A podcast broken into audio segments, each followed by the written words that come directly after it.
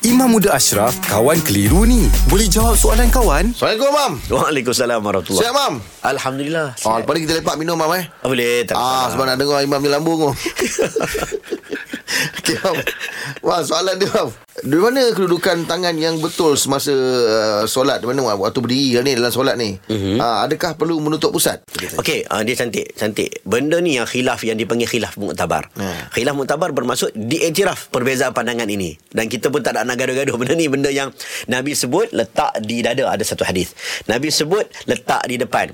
Jadi sebahagian menyebut dada tu bermaksud depan. Mm-hmm. Jadi ada mazhab Hanafi yang kadang-kadang kita tengok dia letak tu macam lepas ke bawah aja, bawah pusat je kadang. Mm-hmm. Nampak macam semayang macam tu kan Nabi letak tangan. Ada yang kita tengok ada lepas terus pun ada.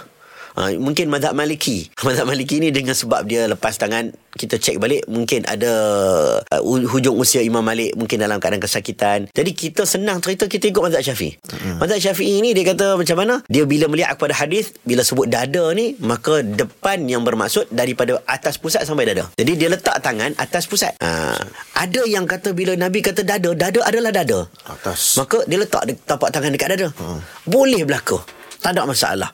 Ha, jadi dalam ruang lingkup atas dada, bawah pusat, atas pusat, maka semua itu diharuskan, dibolehkan. Yang tak bolehnya dia letak tangan atas tempat yang lain daripada yang kita sebut tadi tu. Jadi yang ikut mazhab Syafi'i yang betul, tapak tangan atas pusat. Jangan tutup pusat. Bukan tutup pusat, nak atas, atas pada pusat. Atas pusat, kemudian itulah tapak tangan. Tapak tangan kanan berada di atas tapak tangan kiri. Allah Allah. Alhamdulillah. Selesai satu kekeliruan. Anda pun mesti ada soalan kan? Hantarkan sebarang persoalan dan kekeliruan anda ke Sina.my sekarang.